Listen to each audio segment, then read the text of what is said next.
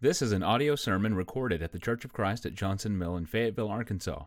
We are Christians seeking to worship God in spirit and in truth, according to the New Testament. Come worship with us Sunday mornings at 10:30 at 3801 Johnson Mill Boulevard.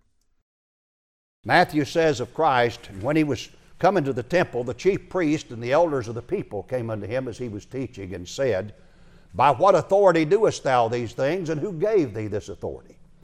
And Jesus answered and said unto them, I also will ask you one thing, which if you tell me, I and likewise will tell you by what authority I do these things.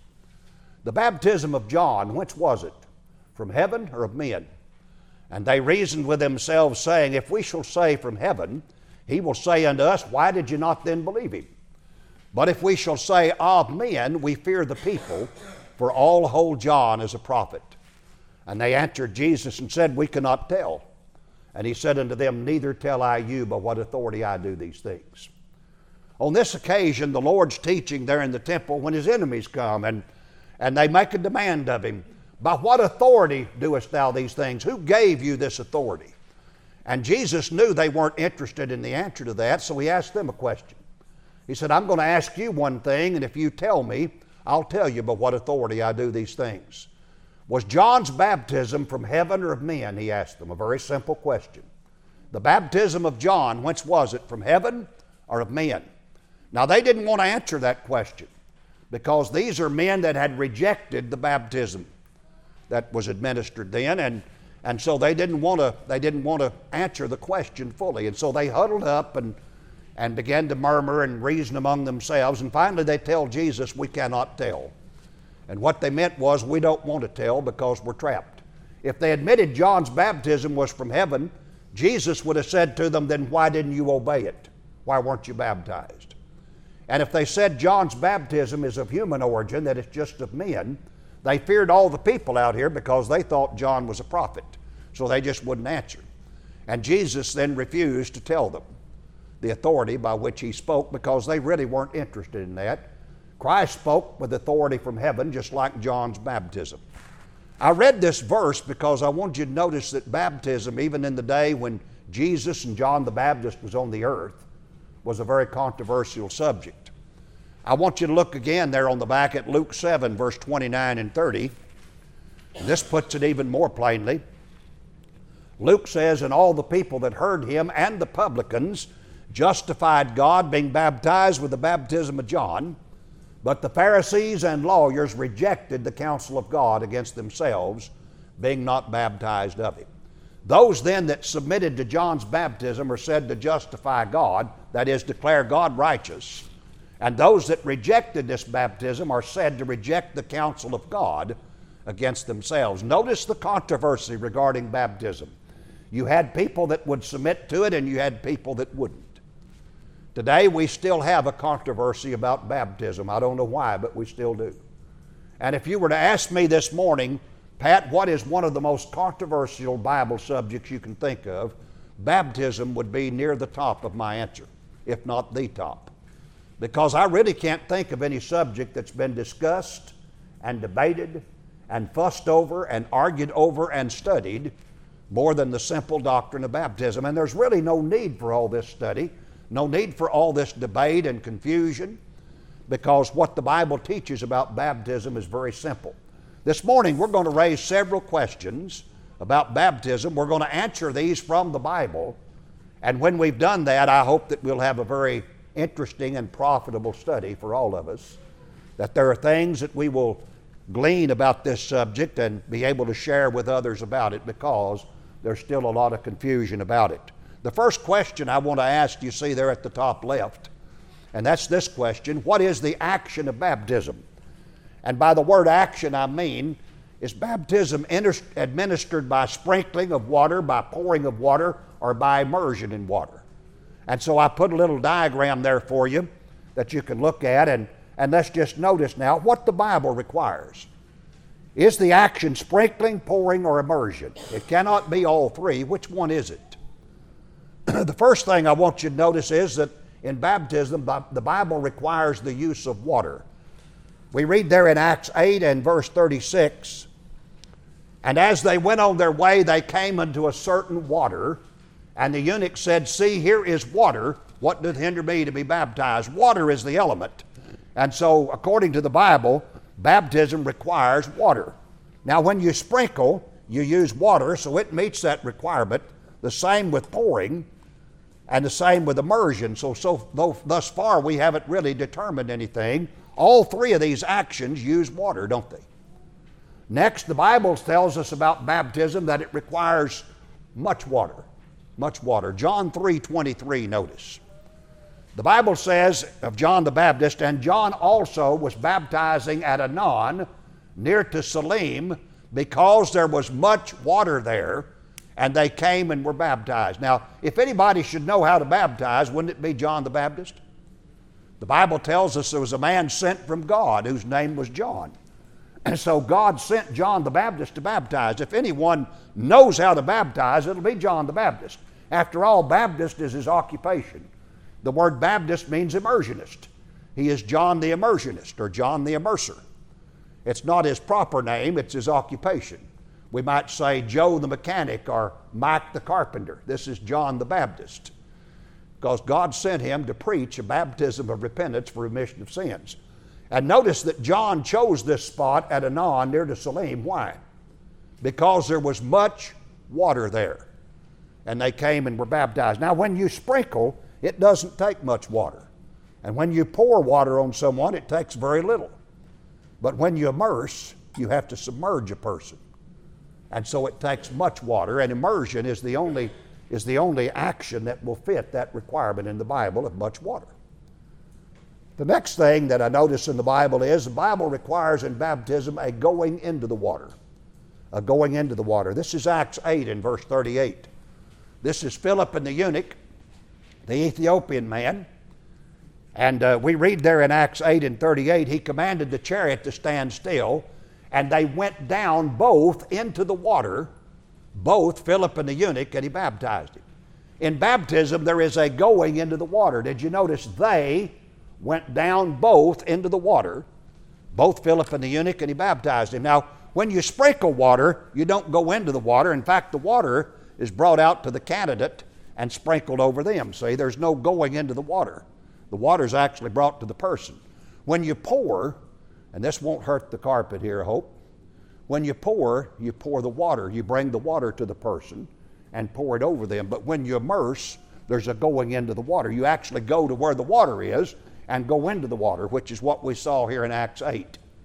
He commanded the chariot to stand still, and they went down both into the water, both Philip and the eunuch, and he baptized him. Immersion is the only thing that fits that has a going into the water. There is no going into the water in sprinkling or pouring. Next, in Romans 6 and verse 4, notice that in baptism there's a burial. A burial takes place. Romans 6 and 4, therefore we are buried with him by baptism into death, that like as Christ was raised up from the dead by the glory of the Father, even so we also should walk in newness of life there is a burial in baptism. There is no burial in sprinkling, there is no burial in pouring, but there is a burial in immersion because a person is buried under the water. if you think about it, when you have a pet that dies, you don't sprinkle water, or excuse me, sprinkle dirt on its head and say, Well, I got Rover buried. You don't pour a little dirt over Rover's head and say, Well, I buried Rover. You bury Rover, you put him under, under the ground, see. When you bury a person in baptism, they are immersed, they are submerged. There's a burial. In addition, in Colossians 2 and verse 12, if you'll read with me, there is a resurrection, a rising up from the water in baptism. Paul said, Buried with him in baptism, wherein also ye are risen with him through the faith of the operation of God who hath raised him from the dead. Just as there's a burial, there is a resurrection. There's, there's no resurrection in sprinkling or pouring because there's not been a burial. But in immersion, there's a burial, and in immersion, there's also a resurrection. Now, look at this and notice that immersion is the only thing that meets the requirements of the Bible. The Bible requires water, much water, a going into the water, a burial in water, a resurrection or a rising up from the water, and only immersion out of the three actions fits that particular uh, requirement in the Bible there. It, it meets every requirement that the Bible has. Down in the center there on the left, I put some definitions for you I want you to notice. The definition for sprinkle means to scatter in drops. The definition of pour is to turn out in a stream. And the definition of immerse is to dip or submerge. So when you when you sprinkle, notice you sprinkle water, you scatter it in drops, don't you? And when you pour water, you actually just turn it out in a stream. That's the definition of pour. When you immerse, of course, you you submerge. You dip somebody or submerge them in the water. Down below, I put Acts 8 and 38 and the text of it in this little box. Notice the box there in the bottom left. And you'll see Acts 8 and 38, and I underlined the words baptized him, but let's read the verse. He commanded the chariot to stand still, and they went down both into the water, both Philip and the eunuch, and he baptized him. Now I want you to notice he baptized him. The action is on the person. He baptized him. I want to take these three definitions up here of sprinkle, pour, and immerse and put them in the place of the word baptized. And let's read this passage. The definition of sprinkle means to scatter in drops, so let's use that definition instead of baptized. He commanded the chariot to stand still, and they went down both into the water, both Philip and the eunuch, and he scattered him in drops. You don't sprinkle a person, do you? You sprinkle water, see? But he baptized him. And of course, I wouldn't want to be sprinkled. I wouldn't want to be scattered in drops. I hope you don't either. That's a little bit fatal. You don't sprinkle a person, you sprinkle water, but he baptized him. See the difference? You cannot sprinkle a person, you sprinkle water. But he baptized him. Let's take the definition of pour it. It means to turn out in a stream. And let's put that definition there in the place of baptized. He commanded the chariot to stand still, and they went down both into the water, both Philip and the eunuch, and he turned him out in the stream. So you can't pour a person, can you? You can't turn them out in a stream, but you can you can immerse somebody, and he he baptized him. See, you pour water. Here's the point: you pour water, but you baptize people. You sprinkle water, but you baptize people. Take the definition of immerse there, which means to dip or submerge, and let's put that definition there. He commanded the chariot to stand still, and they went down both into the water, both Philip and the eunuch, and he dipped him or submerged him. Now, see, that will make sense because you can dip a person or submerge a person. And so the answer to the first question is really simple. You know, we, we have to wonder where did man come up with the idea ever of sprinkling or pouring? Because immersion is the only action that fits baptism. What is the action of baptism? It is immersion in water. And it requires water and much water and a going into the water and a burial in water and a resurrection from the water, see? Second question Who are the scriptural subjects for baptism? That is, who can scripturally be baptized? Can just anyone go and be baptized? Ever thought about that? Are there requirements before we're baptized? What does the Bible say? What does the Bible require? Well, there are several requirements. First of all, the Bible teaches that only those who have been taught the gospel, the Word of God, can be baptized. And that's Matthew 28 and 19. Jesus uh, told the disciples here, Go ye therefore and teach all nations, baptizing them in the name of the Father and of the Son and of the Holy Ghost. So Jesus said, You go teach people, and then when you teach them, you baptize them. And no one can be baptized who's not been sufficiently taught. Many people go and have a baptism of some kind, and they've never been taught about what they're doing. They've not been taught about baptism. In many cases, they haven't even been taught about Jesus or the gospel because they try to baptize babies. There's been no teaching, see. But Jesus said to teach them and then baptize them. And we cannot be properly baptized unless we know what baptism's all about, unless we know about Jesus, unless we have been taught about his death, burial, and resurrection and the shedding of his blood. There has to be teaching preceded. Secondly, only those who believe the gospel may be baptized. In Mark 16 16, Jesus said, He that believeth and is baptized shall be saved, but he that believeth not shall be damned. Many people have had a baptism in which they didn't believe before they went through some process that was called baptism. But we must believe the gospel of Christ before we're baptized, otherwise, we'll just get wet if there's no faith. We need to believe in Jesus, in his death, in his burial, in his resurrection, and in the shedding of his blood. Number three, only those who truly repent of their sins can be scripturally baptized. We have to repent before we're baptized. In Acts 2 and 38, on the day of Pentecost, when the Jews asked Peter and the other apostles, Men and brethren, what shall we do? Then Peter said unto them, Repent and be baptized, every one of you, in the name of Jesus Christ, for the remission of sins, and ye shall receive the gift of the Holy Ghost. So Peter told them to repent and then to be baptized. We must repent first. If we don't repent, we go down into the water a dry sinner, and we come up out of the water a wet sinner. There's been no change whatsoever. And repentance is a change of mind that results in a change of life. It is a turning from what's wrong to what's right. And unless we repent, the baptism really is, is unscriptural because it will not be acceptable to God. We must repent first. And finally, only those who confess Jesus to be the Christ, the Son of God, can be scripturally baptized. In Acts 8, we look again at verse 36 through 38. And in verse 36, the Bible says, And as they went on their way, they came unto a certain water. And the eunuch said, See, here is water. What doth hinder me to be baptized? And Philip said, If thou believest with all thine heart, thou mayest. And he answered and said, I believe that Jesus Christ is the Son of God. There's the confession. And he commanded the chariot to stand still, and they went down both into the water, both Philip and the eunuch, and he baptized him.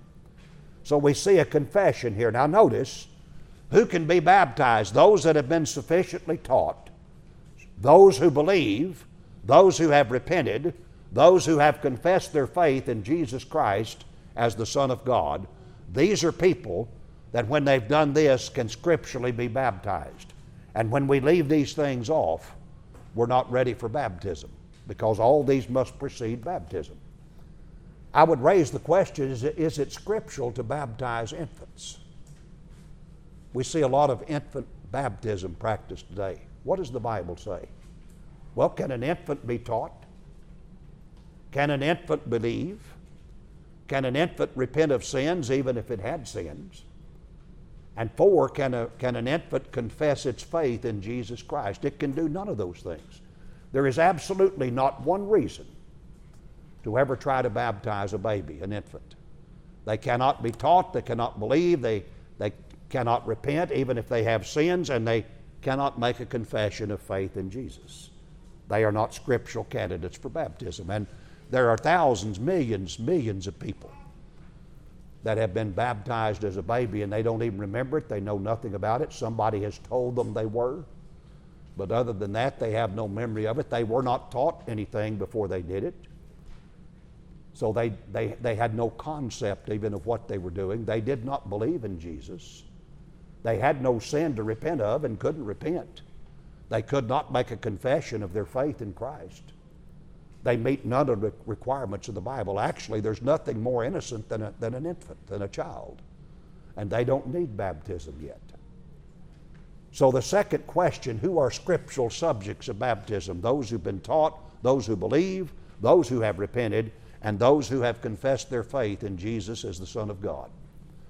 The third question I want to raise, and we could spend a lot of time on this one, and I don't have it to spend, but the question's this why should a person be baptized? Why?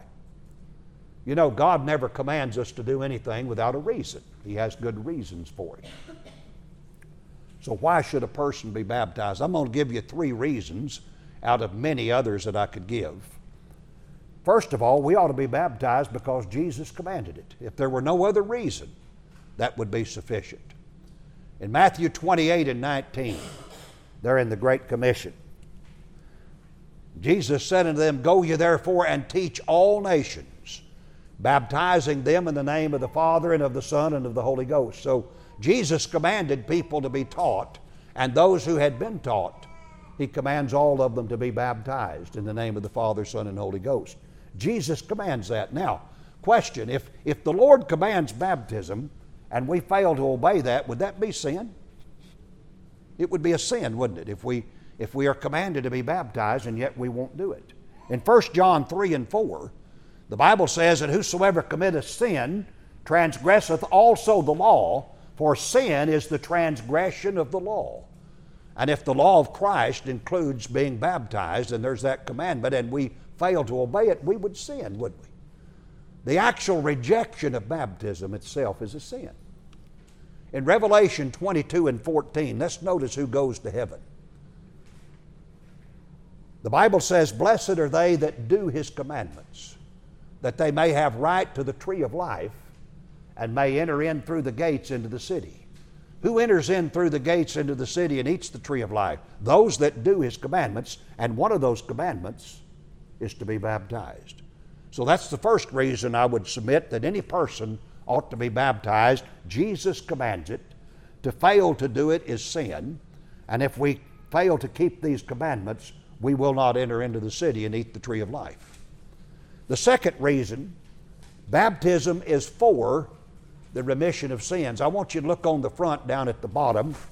You'll see a little box that has Acts 2 and 38 in it. And let's read that scripture. Baptism is for the remission of sins. Then Peter said unto them, Repent and be baptized, every one of you, in the name of Jesus Christ for the remission of sins, and ye shall receive the gift of the Holy Ghost. See that word for? That word for there, if you look down in the smaller print right at the end of the verse, that's the Greek word eis. And we're, we're, we're told there, and I put it in red in brackets, we're told to be baptized for, or eis, the remission of sins. Now, some people think that this word eis, this preposition, means because of. That we're baptized because of remission of sins. And they, they'll use an argument like this John was sent to prison for stealing, that is, because of stealing. And so stealing was the reason John was sent to prison. John was sent to prison for because of stealing. And so they come to this verse and they'll say, well, it says be baptized for the remission of sins. And their argument is we're baptized because we already have remission. Is that the meaning of that word eis? Let me tell you a little personal story at this point. Uh, I was working in McKinney, Texas a few years ago. That's about 50 miles or so north of Dallas. And uh, Brother Marlin Cole, some of you know Marlin and some don't, but Marlin and I were working together and we'd been visiting people out in the, the town of McKinney. And Marlin had gone back home. He lived north of there a little ways, and I had a, a room at a local uh, hotel there, so I went to my room. And a lot of times when I travel, I carry a little portable radio with me. And when I got back to the room, it wasn't extremely late, and so I turned radio on and I picked up a religious program out of Dallas a man was taking questions from people that would call in. And so as I sat and listened to this fellow, there was a, a man called in and uh, he told his story. He said, I just got out of prison. And he said, I've been told that uh, according to Acts 2.38, that I need to be baptized for the remission of sins. And the radio host said, Well, no, no, you really don't. He said that word for there in Acts 2.38, that, that Greek word he said is eis, E-I-S, and he said, that means because of. He said, You're not baptized in order to have remission of sins. You're baptized because you already have them. He said, You don't need baptism in order to be saved. And the guy thanked him and hung up, so I picked up the telephone in my room there and I called that 800 number. I got the call screener.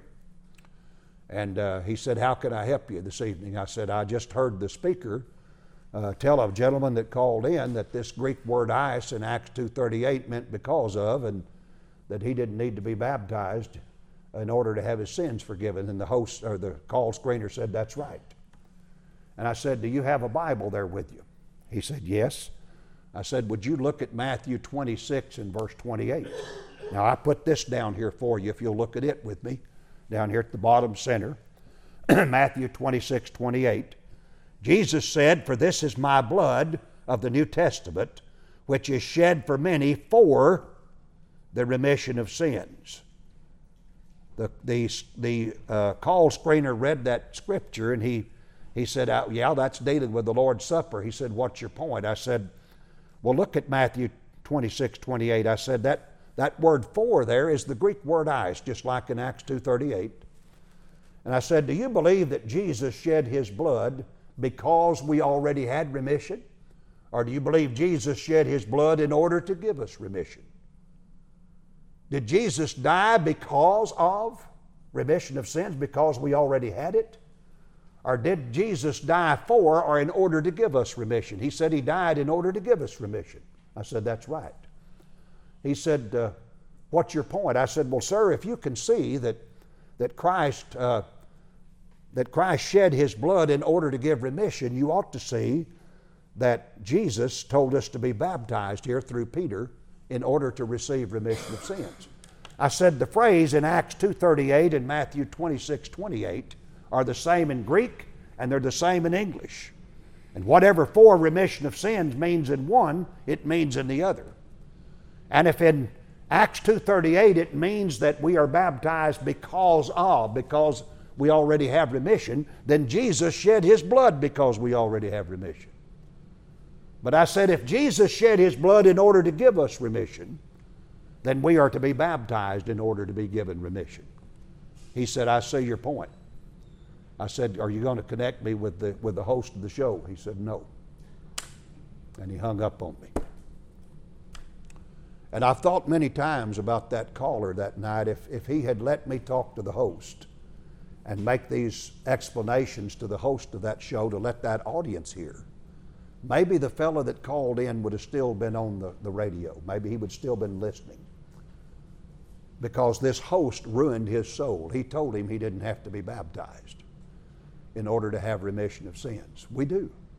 That's what this passage teaches. Jesus shed his blood in order to give us remission, and we are to be baptized in order to have remission of sins and the gift of the Holy Spirit. It's really that simple. The third reason why a person ought to be baptized, you'll see in the upper right, and that's in order to get into the death of Christ. In order to get into the death of Christ. Let me say this baptism itself, water, will not wash away your sins. Nothing washes away sin but the blood of Jesus. Look there on the back in Revelation 1 and verse 5, where John speaks of Christ and says, From Jesus Christ, who is the faithful witness and the first begotten of the dead, and the prince of the kings of the earth, unto him that loved us and washed us from our sins in his own blood. What can wash sin away? Nothing but the blood of Jesus. We often sing that song. It takes the blood of Christ to wash sin away. The question is, when do we reach the blood? And the answer is, we reach it in the death of Christ when we enter into his death through baptism. Because the Lord shed his blood in his death. Look with me there at John, John chapter 19, verse 30 to 35. John gives us the record of Jesus' death. John said, When Jesus therefore had received the vinegar, he said, It is finished, and he bowed his head and gave up the ghost. The Jews, therefore, because it was the preparation that the body should not remain upon the cross on the Sabbath day, for that Sabbath day was an high day, besought Pilate that their legs might be broken and that they might be taken away. Then came the soldiers and brake the legs of the first and of the other which was crucified with him. But when they came to Jesus and saw that he was dead already, they brake not his legs. But one of the soldiers with a spear pierced his side, and forthwith came there out blood and water. And he that saw it bare record, and his record is true, and he knoweth that he saith true, that you might believe. Now here's Jesus on the cross, and John says that when he had received the vinegar, he said, It's finished. And he bowed his head and gave up the ghost. That means his spirit left his body. He died. The Jews came to Pilate right after that because the next day was a very high Sabbath day, and they did not want these bodies on the cross that day. They wanted the bodies of those two thieves and the body of Jesus removed from the cross. So they came to Pilate and asked him to, you know, to take care of this. Well, Pilate didn't know if they were dead yet because many times a victim lingered a long time on a cross. Sometimes they suffered hours and sometimes into days. Sometimes they would, uh, they would go into horrible convulsions. It was a horrible death to die. And so the Romans had figured out that, that they could break the legs of these people that were crucified and speed up their death. And here's why. When you were crucified and impaled like this, many times the body would sag under the weight of those of, of just the body against the nails. And when it did, the lungs would start filling up with fluid. But as much as it hurt because their feet were also nailed, a person could push up with their feet and uh, they could gulp in some air and they could keep breathing that way and last a lot longer. So the Romans would come along and break their legs where they couldn't push up with their feet and get that next amount of air that they needed. It kept them from breathing, see. And their lungs would fill up with fluid, and so they would really dr- drown in their own fluid, kind of like congestive heart failure. So they came out to the crosses there and they broke the legs of one thief and of the other that was crucified with Jesus. But the, John said when they saw that Jesus was dead already, they brake not his legs. One of the soldiers with a spear pierced his side, and John said, Forthwith came there out blood and water. You see, he already had water in the lungs. His chest had filled up with water. And so when they pierced through his chest cavity up into the heart, the blood that was shed for remission of sins flowed from that side, and water flowed with it. And Jesus shed his blood in his death. Did you notice that? He was dead already. They pierced him with a spear, and the blood that was shed for our sins was shed in his death. Now, Paul teaches that when we're baptized into his death, we reach that blood. This is where sins are forgiven. This is where our sins are, are removed and washed away. Let's read Romans 6 and verse 3 through 7. Paul said, Know ye not that so many of us as were baptized into Jesus Christ were baptized into his death? See, that's where he shed his blood. Therefore, we are buried with him by baptism into death, that like as Christ was raised up from the dead by the glory of the Father, even so we also should walk in newness of life. For if we've been planted together in the likeness of his death, we shall be also in the likeness of his resurrection. Knowing this, that our old man is crucified with him, that the body of sin might be destroyed, that henceforth we should not serve sin, for he that is dead is freed from sin. So Paul said we're baptized into Christ's death, that we're buried with him by baptism into death, and just like Jesus was raised up from the dead by the glory of the Father, we're raised up from baptism to walk in newness of life. This is the new birth. He says if we've been planted in the likeness of his death, we'll be also in the likeness of his resurrection. We'll have life, see. And then he says, our old man, the old person that we were, is crucified with him. So in baptism, we die with Jesus. the old person that we've been dies. We put that person to death we die with Christ. Our old man is crucified with him that the body of sin might be destroyed. Sins are destroyed in baptism. We have reached the blood of Jesus, see. he, he, was, he shed his blood in his death. We are baptized into his death, and that's where he shed that blood. Look at the diagram there in the upper right. Baptized into his death, where he shed that blood, buried with him by baptism, raised to walk in newness of life the old man of, of sin there is crucified with him. The body of sin is destroyed. It is in baptism that we have reached the blood. And what washes sin away? The blood of Christ. He shed it in his death. We are baptized into his death. So I've raised the question why should a person be baptized? One, Christ commanded it. Secondly, it's for the remission of sins. And finally, number three, it is order to get into the death of Christ and to reach his saving blood. And that leaves the fourth question now that I want to raise for us before we close. And that's this simple question May a person be baptized again? Yes. Oh, yes. Yeah, the Bible gives us an example of it, and I want to read that example with you. You see, many people need to have another baptism. Their first baptism, not scriptural. It might have been sprinkling or pouring, and that's not scriptural. It may not have been for remission of sins. That's not scriptural. And so a lot of times people will be rebaptized because they haven't done it right. And we have that example. Look at Acts 18, verse 24 to 26.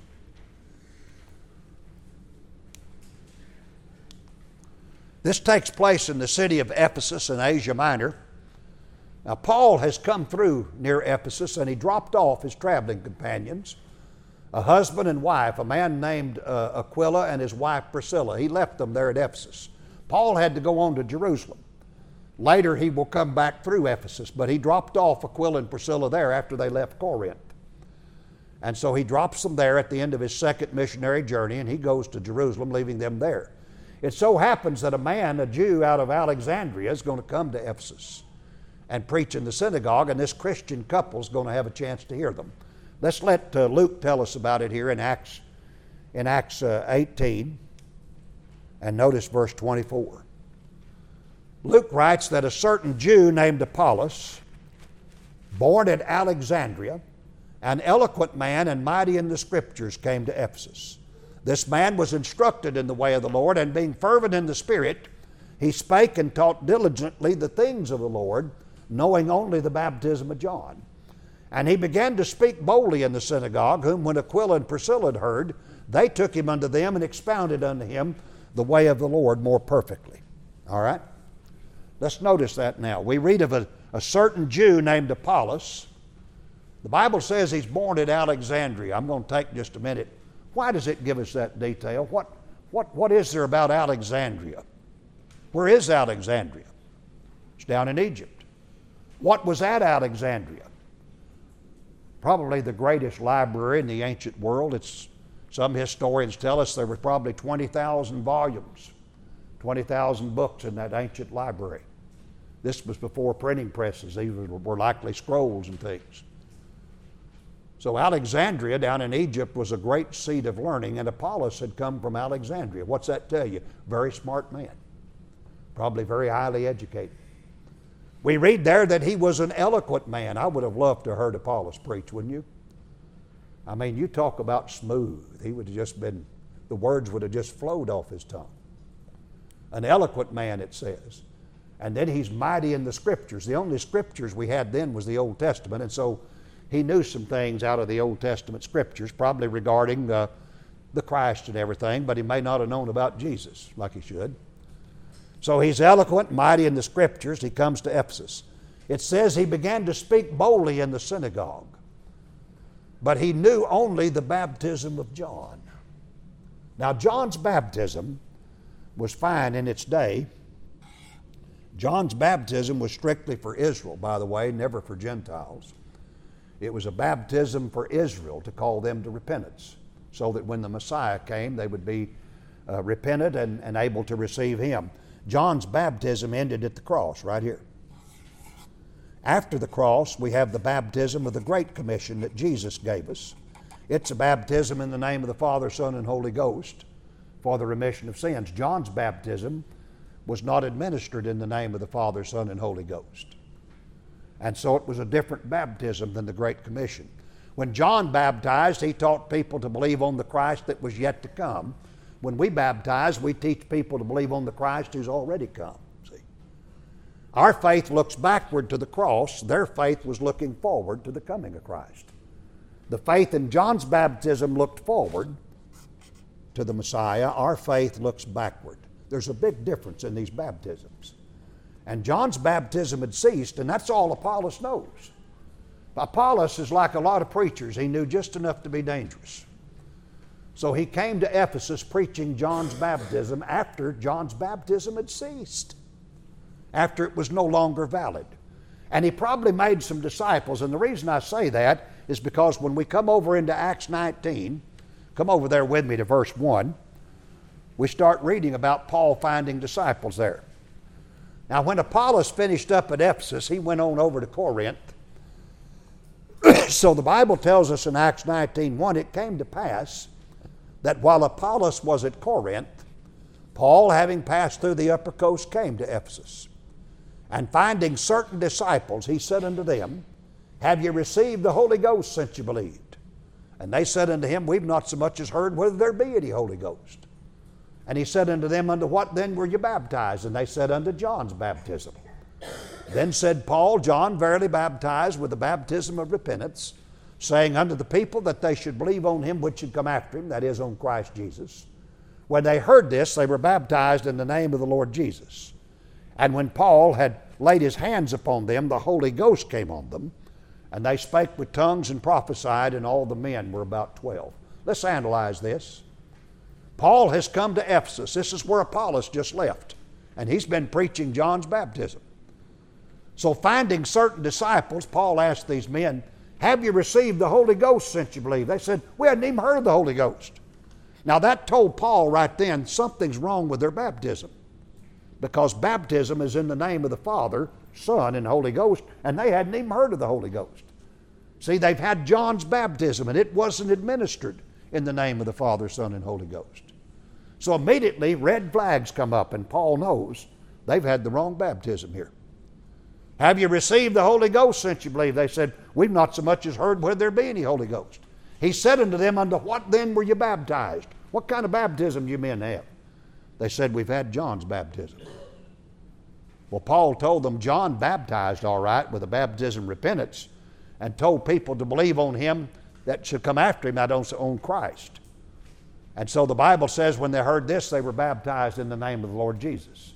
Paul rebaptized these 12 men there at Ephesus because they had had the wrong baptism. I raised the question can a person be baptized again? Yes. Here is an apostolic example of it in Acts 19, verses 1 to 7, where 12 men were rebaptized because their baptism was no longer valid or not scriptural. And Paul baptized them again. And I have listed for you about seven things here I want you to notice. All people should be baptized again if, number one, they've received sprinkling or pouring. And there are multiplied millions out here today that have had sprinkling and pouring. They need to be immersed. They need to be immersed. Number two, they need to be rebaptized or baptized again if they were not sufficiently taught. We've seen a person must be taught, they must know what they're doing. Many people have had a baptism where they, they really didn't even understand what they were doing. They just knew it might be the right thing to do, and they were told they should, and they went and did it, but they had no teaching before they did it. Number three, if they did not believe the gospel, they should be baptized again. Of course, an infant can't believe the gospel before they're baptized. Number four, if they did not fully repent. If they didn't repent, they just got wet. They went into the water, as I said, a dry center, and they came up a wet center, but there'd been no change. If we have not repented, we ought to be baptized again. Number five, if they did not confess Jesus Christ, they should be baptized again. Number six, if they were baptized but not to be saved. Many people have a baptism not for, not for salvation because they have been taught they're already saved. In other words, a lot of people invite Jesus into their heart to be their personal Savior. They're told that they're saved right then, and then maybe a week later or whenever, they will take them and baptize them. What are they baptizing them for? Not for salvation, because they taught them they were saved already when they invited Jesus into their heart, see. They're being baptized usually to put them into a, a local church of some kind and not for the purpose of salvation. If your baptism was not for the purpose of being saved, of having remission of your sins, you should be baptized again. And finally, number seven, a person ought to be baptized again if they have any doubt that it was valid, any doubt whatsoever, because it's so easily taken care of. We hope you enjoyed this teaching from God's Word. To receive new sermons each week, subscribe on Google Play Music, iTunes, Spotify, and like us on Facebook. Thanks for listening, and God bless.